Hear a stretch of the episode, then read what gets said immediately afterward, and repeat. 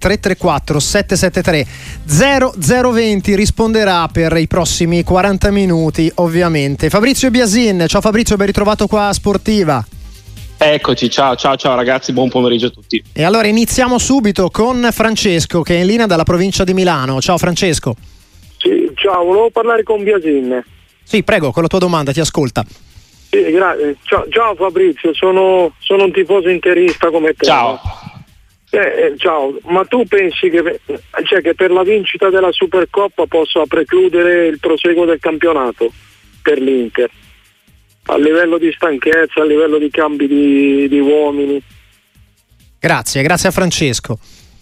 Ma no, nel senso che è evidente che sei andato a fare questa trasferta in mezzo alla, alla stagione, in un mondo ideale, le, la Supercoppa la metti a inizio anno, però purtroppo il mondo del calcio non è ideale e si, si devono andare a prendere questi soldi in Arabia Saudita, quindi te la piazzano a, a gennaio, però io sinceramente non, non penso che, che, questa settimana, questa trasferta lunga una settimana possa comportare chissà quali eh, diciamo, spargimenti di energie. Penso an- anzi che la vittoria della Supercoppa possa dare un ulteriore umore a una squadra che ha dimostrato comunque di essere sul pezzo. Poi bisognerà recuperare la partita con, la, con l'Atalanta e quindi insomma, il calendario diventerà un po' complicato, ma sono cose che si sapevano prima dell'inizio della stagione, quindi non, non ci sono alibi da questo punto di vista.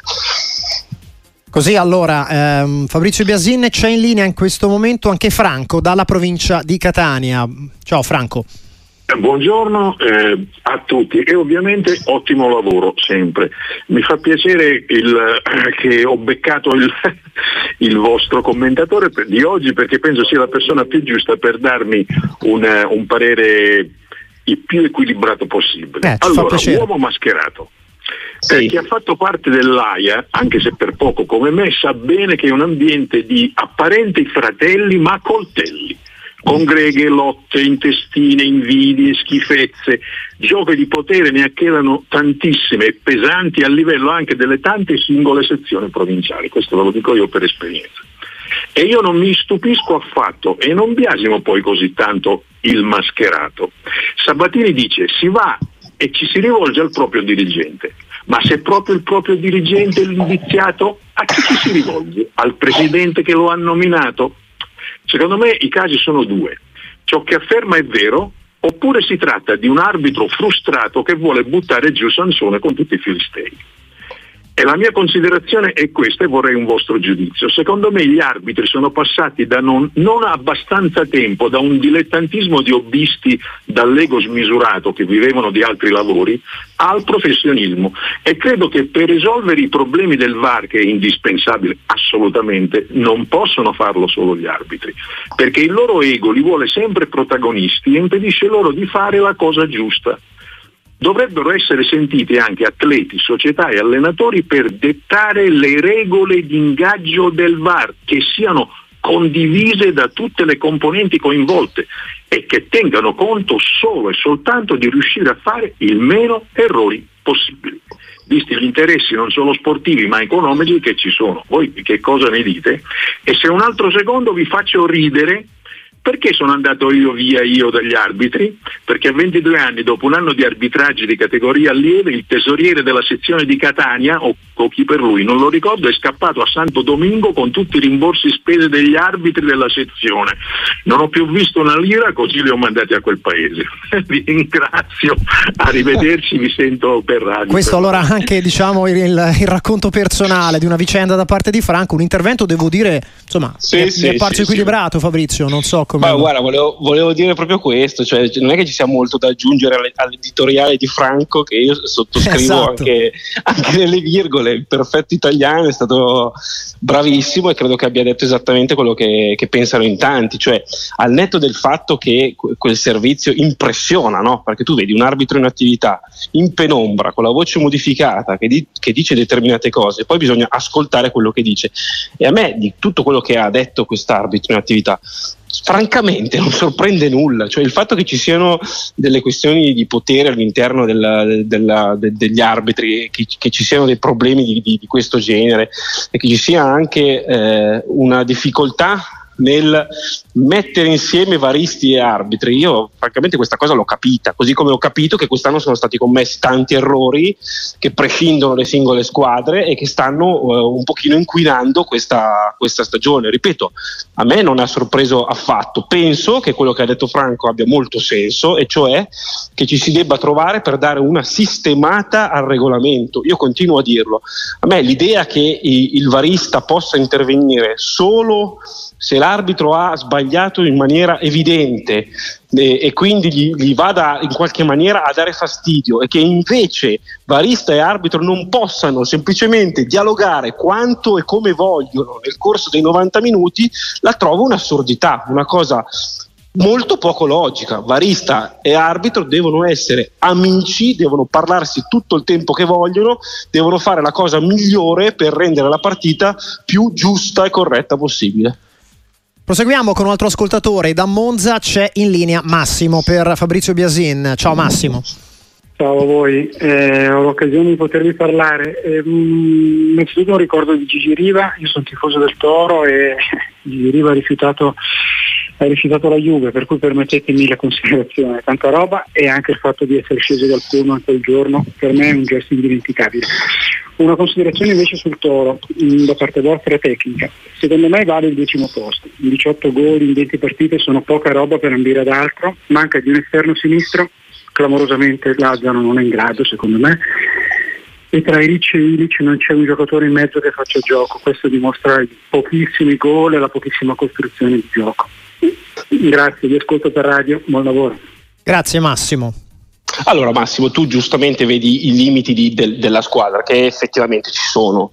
Io non so se va, il Toro valga il decimo posto o l'ottavo, però siamo lì. Io credo che eh, se tutto dovesse andare benissimo potrebbe ambire magari alla zona di, di, conference, ma deve proprio funzionare tutto e quindi è evidente che il processo di crescita di questa squadra non è ancora completato. Però io continuo a pensare che poi in realtà la rosa costruita quest'anno non sia una brutta rosa. È evidente che se un tifoso del Torino dopo tanti anni dice sì, però noi vorremmo ambire alla zona Europa almeno, io capisco questa, questa volontà, eh, ci vuole ancora qualcosa, perché ripeto, io credo che dalla tre quarti in su il Toro si sia completato quest'anno. Credo che Juric dopo un inizio non brillantissimo abbia trovato anche la quadra, è vero quello che dice l'ascoltatore, che ci sono ancora almeno un paio di pedine da prendere per eh, sistemare la, una rosa che è completa ma non del tutto. Su Gigi Riva abbiamo detto tutto quanto. Eh, sì. non, credo che, non, credo che, sia una questione legata a ha detto no alla Juve. Io penso che sia ha detto sì al Cagliari, che è diverso, cioè ha scelto di sposare eh, un'avventura che probabilmente 99 su 100 eh, non avrebbero sposato, nel senso che soprattutto in, in questi giorni, in questi, in questi, anni, vediamo calciatori che fanno scelte molto molto diverse. Quindi l'idea che ci sia stato un grande campione che invece ha scelto di ascoltare il cuore invece che il portafogli è una cosa che lo ha reso eterno e lo abbiamo visto ieri ai funerali. Ci, stanno, ci state scrivendo ovviamente ancora in molti sul, sulla morte, sui funerali. Ricordo ovviamente di Gigi Riva, ti viene chiesto Fabrizio anche il commento a questa notizia, l'abbiamo dato anche noi da poco, il fatto che il Cagliari domani sera giocherà con il Torino e indosserà proprio in, in, onore, in memoria, la maglia che lo scudetto vinse nel 1970. Insomma, a proposito di cuore, a proposito di, di bei ricordi davvero. Sì, una, una, una bella cosa, io penso una delle tante che vedremo in questo fine settimana e magari anche più avanti. Io penso che lo stadio, lo penso io, lo pensano tutti, eh, a Cagliari presto verrà intitolato alla sua memoria, ecco. come è giusto, normale che sia. Sì, era un altro tema che infatti stava un po' scorrendo nei messaggi che stavo leggendo in questo momento, quindi prego, ci mancherebbe. Sì, eh. direi, direi doveroso. Quasi scontato mi viene da dire, sì. Sì, quasi scontato, è vero, è vero, così come è capitato a Napoli per Maradona, sì. penso che la, la, la, la situazione sia la stessa, cioè non c'è bisogno di aspettare troppo tempo. Ecco, credo si possa fare in tempi anche più rapidi di quanto non, magari non accadesse infatti, prima. Esatto, cioè, direi che siamo, cioè, ci sarà un plebiscito rispetto a questa cosa, quindi bene così e penso che sia anche una bella risposta rispetto a quello che abbiamo vissuto in settimana.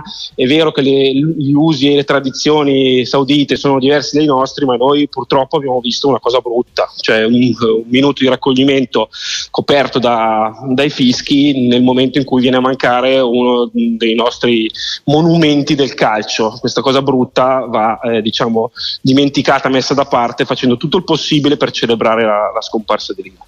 Proseguiamo con un altro ascoltatore in questo microfono aperto dalla provincia di Milano, c'è in linea Danilo. Ciao Danilo, buongiorno. Sì, grazie. Eh, innanzitutto volevo salutare Biasin e dire che è un interista moderato ed è piacevole sentirlo parlare, anche se io sono milanista e quindi eh, una, poi volevo fargli la domanda per quanto riguarda la, mm, il VAR. Se si invertisse eh, il, la questione dell'arbitro eh, che va al VAR e che viene penalizzato e fosse invece il contrario, l'arbitro che va al VAR cambia la decisione e viene stimato per il fatto di aver cambiato la decisione, il 50% dei problemi col VAR secondo me sarebbero risolti. Ok, grazie. Grazie ecco, questa, allora io sono d'accordo, nel senso che questa è una cosa assurda che va corretta, cioè si tende ancora a dare eh, troppa importanza all'arbitro di campo e per proteggere eh, l'ego, la personalità e la professionalità dell'arbitro di campo si arriva a questa assurdità. Invece, siccome il fine ultimo dovrebbe essere la giustizia, cioè il, il più possibile rendere la partita corretta, io sono assolutamente d'accordo con, con, l'ascoltatore. Se io vado al VAR 50 volte e ammetto 50 miei errori, forse dico a tutti che non sono adatto ad arbitrare, ma l'obiettivo lo raggiungo, cioè cercare di rendere la partita più corretta possibile. Detto che un arbitro non ci va 50 volte, ma magari 3 o 4 sarebbe il caso che lo facesse, io penso che un arbitro che riconosce un suo errore è un arbitro che va premiato e non penalizzato.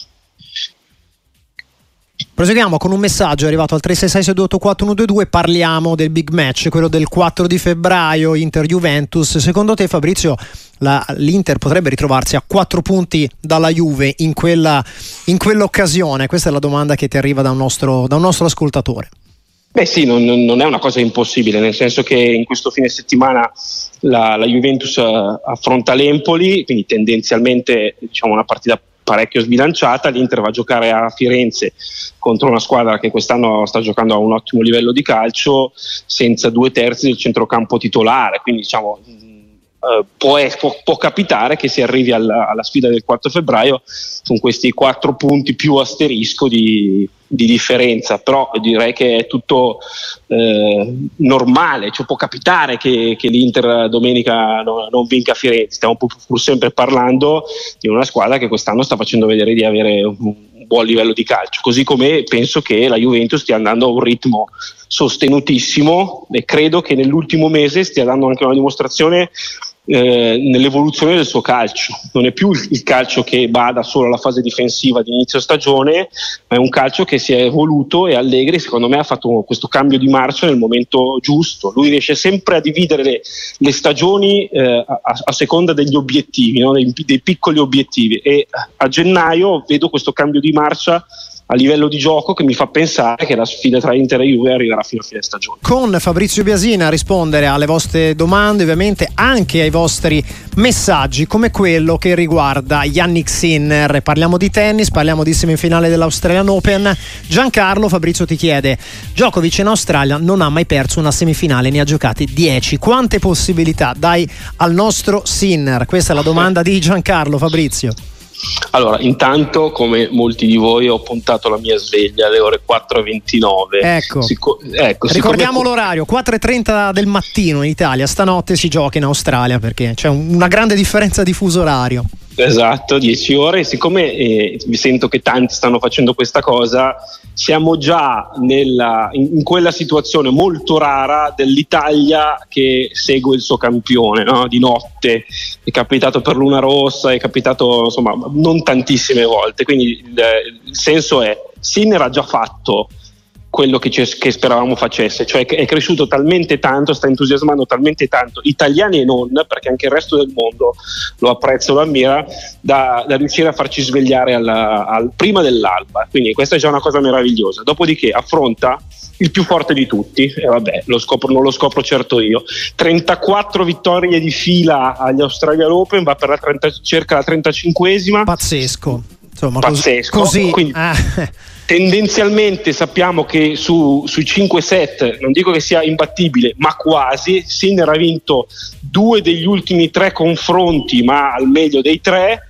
I confronti diretti sono 6 fino adesso, 4-2 per, per Djokovic. Quindi, quante sono le speranze di battere Djokovic in Australia? Molto poche però ci sono ed è già una cosa incredibile se pensiamo a quello che dicevamo di Sinner solo un anno fa, perché solo un anno fa, io me lo ricordo, di Sinner si diceva è forte, una promessa, è una promessa di qua e di là, ma ma non, è, non, non, ha ancora il fisico adatto, il servizio non è, non è quello di, di, un campione, Alcaraz è un'altra cosa, eccetera, eccetera, eccetera. Oggi siamo qui a dire che se la gioca con il più forte, se non di tutti i tempi, più o meno eh, siamo su quel livello lì.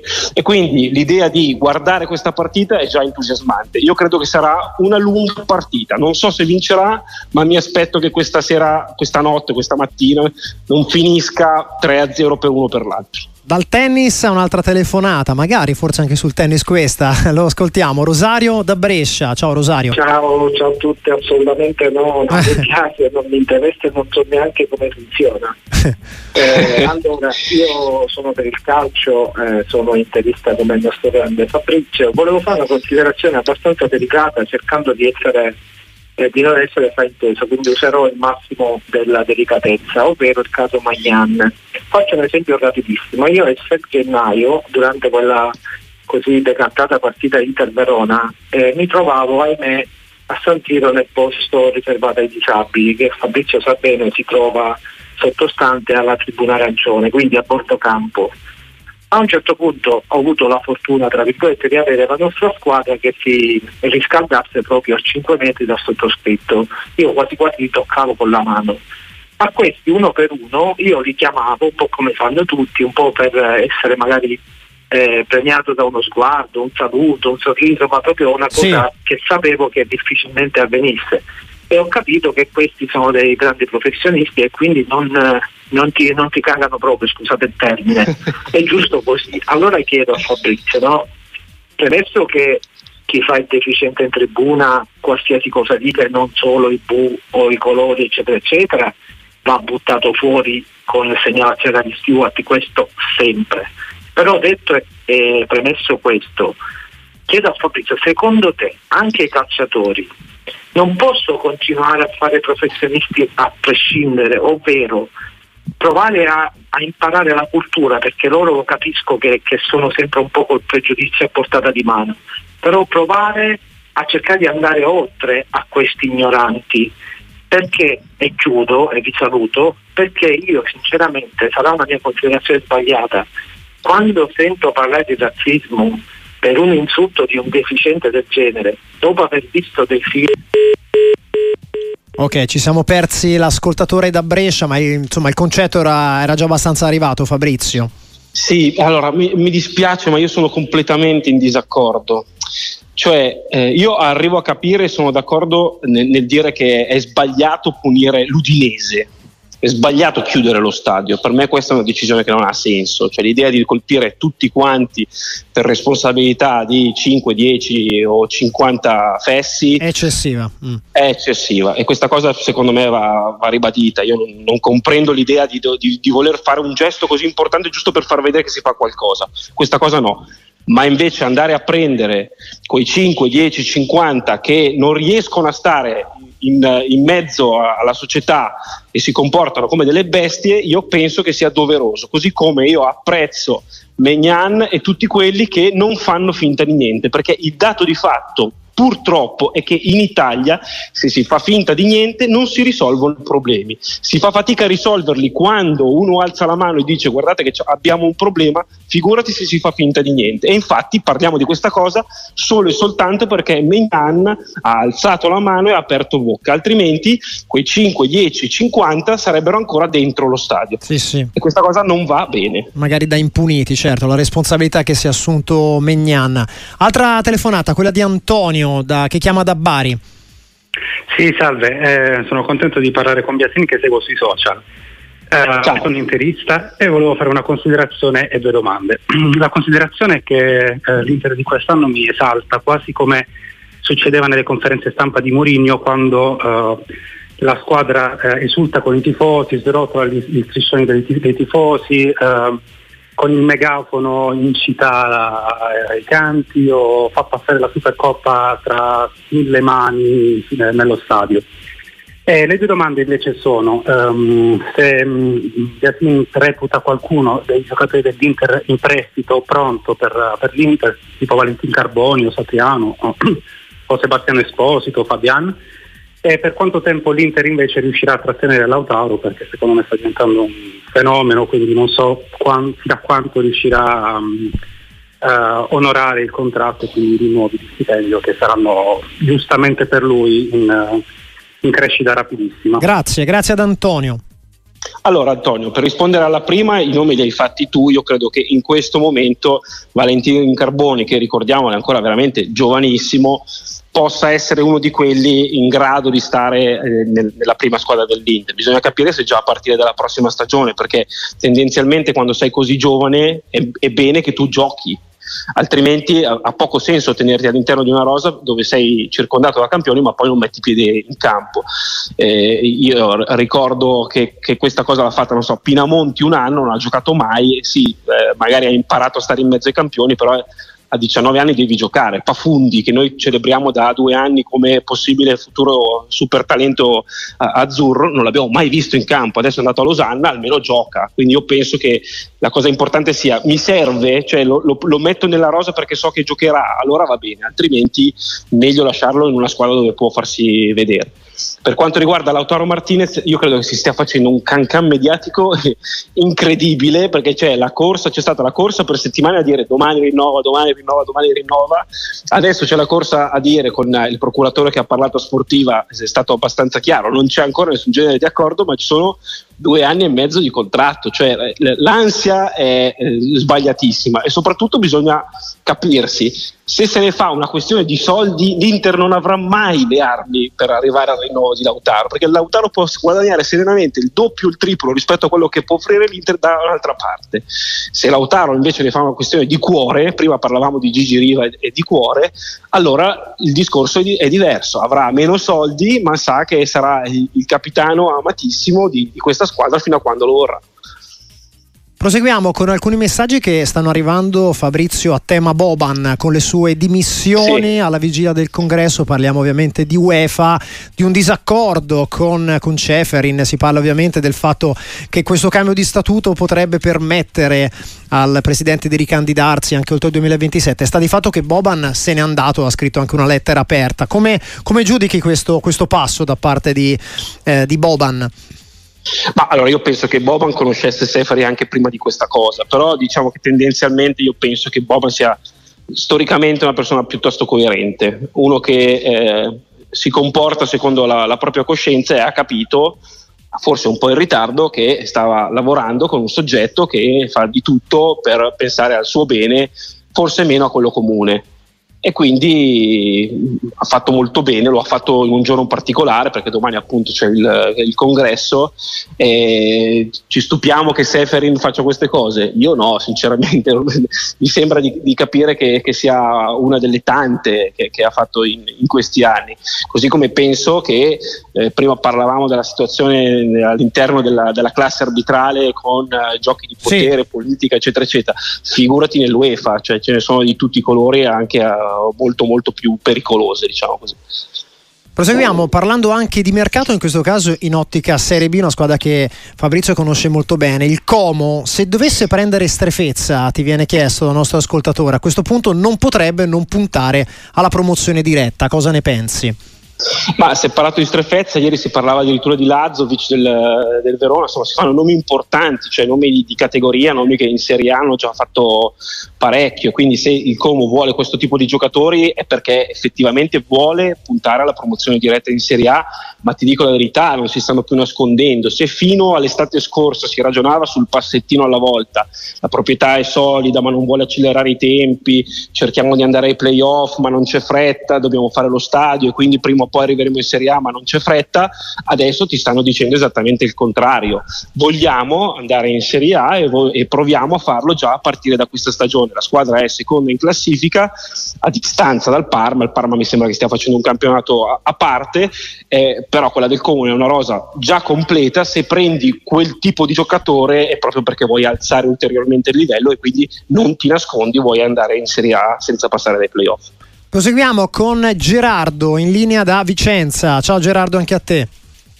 Ciao, buongiorno e complimenti per la compagnia che ci fate. Grazie. Niente, io volevo chiedere a Biasini che insieme a tutti gli altri opinionisti molto, sempre molto pacato e competente.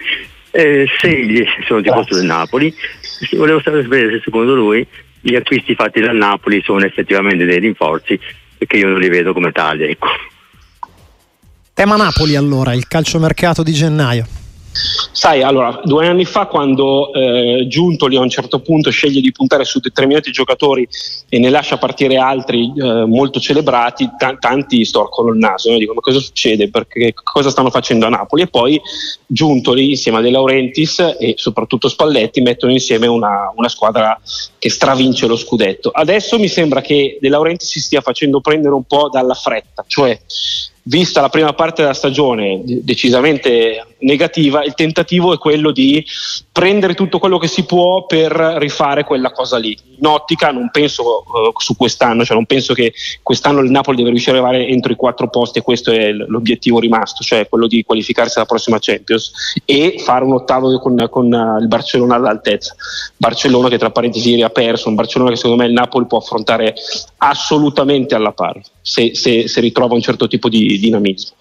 E, e De Laurentiis in questo momento fa quello che ha fatto tante volte, cerca di prendere giocatori che poi possano avere eh, un futuro importante, che possano portare anche delle plusvalenze. La cosa che secondo me eh, disturba di più è quello che sta succedendo con Osimen, cioè il tuo giocatore simbolo, quello che l'anno scorso ti ha fatto vincere insieme agli altri lo scudetto, ma era diciamo il più rappresentativo, che quest'anno ha rinnovato il suo contratto, ma sta già pensando ad altro, sta già pensando a, a, alla sua prossima stagione, adesso è in Coppa d'Africa, non l'hai visto per infortunio, ha giocato qualche partita, questa cosa qui io penso che possa dare parecchio fastidio ai tifosi del Napoli, io lo capisco. C'è un'altra telefonata in questo microfono aperto. Luca che chiama da Ancona. Buon pomeriggio Luca. Buon pomeriggio a tutti ragazzi, sempre un grande piacere parlare con voi, un saluto a Fabrizio, ho già invitato sui social a venire a mangiare un bel piatto di spaghetti ai frutti di mare nella riviera del Conero, siete invitati anche tutti voi. Offro vengo, io. vengo, assolutamente. E volevo fare, allora, vabbè, volevo chiedergli di Sinner ma mi ha già risposto, quindi mh, vado prima con la domanda. Allora, volevo sapere forse parlo mh, mm, senza sapere bene qualcosa, ma mi è sfuggito. Perché in questo mercato di gennaio non si sente più parlare delle squadre arabe? Cioè, come mai non hanno offerto per nessun giocatore? Non possono fare mercato o sono momentaneamente fermi che non sono interessati, lo fanno soltanto d'estate? Perché dopo aver sentito le dichiarazioni di Laporte, di Jordan Henderson, Benzema che è scappato, magari un dubbio a molti è venuto, ecco, non ho sentito più nessuna squadra fare queste offerte faraoniche a molti giocatori, quindi mi è sorto il dubbio. E poi cambiando di argomento, il suo favorito per Sanremo? Chi è? Vi ringrazio e buon pomeriggio. Grazie a Luca. Allora, partiamo dalla seconda. A me è piaciuta moltissimo la canzone dei, dei Negramaro, per me è, la più bella. Non, probabilmente non vincerà perché poi non è che le cose devono coincidere, però a me è piaciuta molto. Così come mi è piaciuta quella dei Santi Francesi, quella di D'Argento Amico, sono le, le mie preferite credo che possano eh, combattere per la vittoria eh, Alessandra Moroso, eh, Annalisa, ci metterei anche Angelina Mango, diciamo che queste forse sono le, le più papabili per la, la vittoria, ma le ho ascoltate solo una volta, quindi può cambiare qualunque cosa. Eh beh, però insomma è la sensazione dove primo ascolto, Fabrizio. Primo ascolto, primo ascolto. E invece eh, per quanto riguarda la, la, situazione saudita, allora stamattina Lukaku ha fatto sapere che dal suo punto di vista invece la, la, la Saudi League diventerà il campionato più importante de, del mondo da qui a due anni. Quasi autocandidatura, mi sembra che sia un'autocandidatura, se, voi, se mi volete sono qua. Io sono dell'idea che invece il, il progetto saudita non, non, attecchirà, è una mia sensazione, perché tu puoi comprare tutti i giocatori che vuoi, ma non puoi comprare il calcio. Il calcio non si compra, il calcio è una questione di decenni, di tradizione e, e secondo me non, non riesce a metterlo insieme portando giocatori anche importantissimi. Vedo che tanti stanno già facendo la, la, strada inversa, preferiscono rinunciare ai soldi per tornare di qua. Io penso che eh, i sauditi andranno avanti ad acquistare calciatori proveranno anche a fare un'altra cosa che hanno già iniziato a fare, cioè puntare a giocatori magari meno forti. Eh, leggevo che puntano a giocatori so, di, di Lega Pro per provare a costruire qualcosa dal basso. Gli offrono uno stipendio importante, la casa, però ripeto, secondo me sono tentativi destinati a fallire. Io non credo che possa attecchire il calcio da quelle parti per mille motivi di carattere geografico, ma soprattutto legati alla tradizione. Se non c'è tradizione difficilmente riesce a fare qualcosa di eh, importante. Prima di salutarti Fabrizio, due messaggi a tema Juve-Inter ancora una volta. Cosa pensi della Juve che non prende un centrocampista magari per lottare fino alla fine per lo scudetto? Questo dice il nostro ascoltatore perché ha due titolari fissi forti ma forse uno manca. E su Fiorentina-Inter già ci eravamo un po' eh, soffermati. Una vittoria dell'Inter che significato avrebbe per il campionato? Chiede Gigi. Diciamo che rimaniamo sul, su entrambi i binari di questo, di questo scontro diretto. Beh, una vittoria a Firenze darebbe un, un, bel segnale, però dall'altra parte c'è la Juve che gioca contro l'Empoli e, e può anticipare addirittura giocando un giorno prima un, un certo tipo di, di, equilibri. Quindi insomma io credo che in realtà mh, non sia questo il turno che, che, ci fa troppo spostare e cambiare le idee, sarà il prossimo banalmente perché c'è la, lo scontro diretto. Ecco, io tendenzialmente quando mancano così tante partite non dico mai questa è una partita decisiva. In questo caso specifico penso che possa esserlo perché è veramente eh, una sfida che può dire molto anche per il, il, prossimo futuro. Sulla Juve che non prende il centrocampista, beh, la Juve intanto ha fatto una cosa secondo me molto intelligente, cioè è entrata eh, nella trattativa tra Inter e Jalot mh, che doveva completarsi a giugno con il difensore che sarebbe dovuto arrivare a zero e in realtà spendendo pochi soldi l'ha portato a, a Torino e questo è un grande colpo secondo me, un colpo molto intelligente di Giuntoli che è bravissimo e deve fare quelle cose lì. Sul centrocampista, allora la verità è che o prendi il Cup Miners della situazione, ma Cup Miners costa tantissimi soldi, è difficilissimo portarlo via già in estate, figurati a gennaio a un Atalanta che ha i suoi obiettivi da raggiungere, oppure per prendere un, non, non vorrei essere frainteso, ma un mezzo giocatore che non sai se ti può portare veramente tutto sto, uh, uh, diciamo, tutta questa quantità di gioco, allora forse Allegri preferisce stare così. Quindi o riesce a trovare veramente il grande giocatore e anticipi il colpo, ma non è così semplice a gennaio se non è possibile, oppure va bene così. Grazie, grazie allora a Fabrizio Biasin per tutti i temi che abbiamo trattato insieme, per essere stato con noi in questo microfono aperto. Ciao, ciao, grazie a voi, buona giornata a tutti.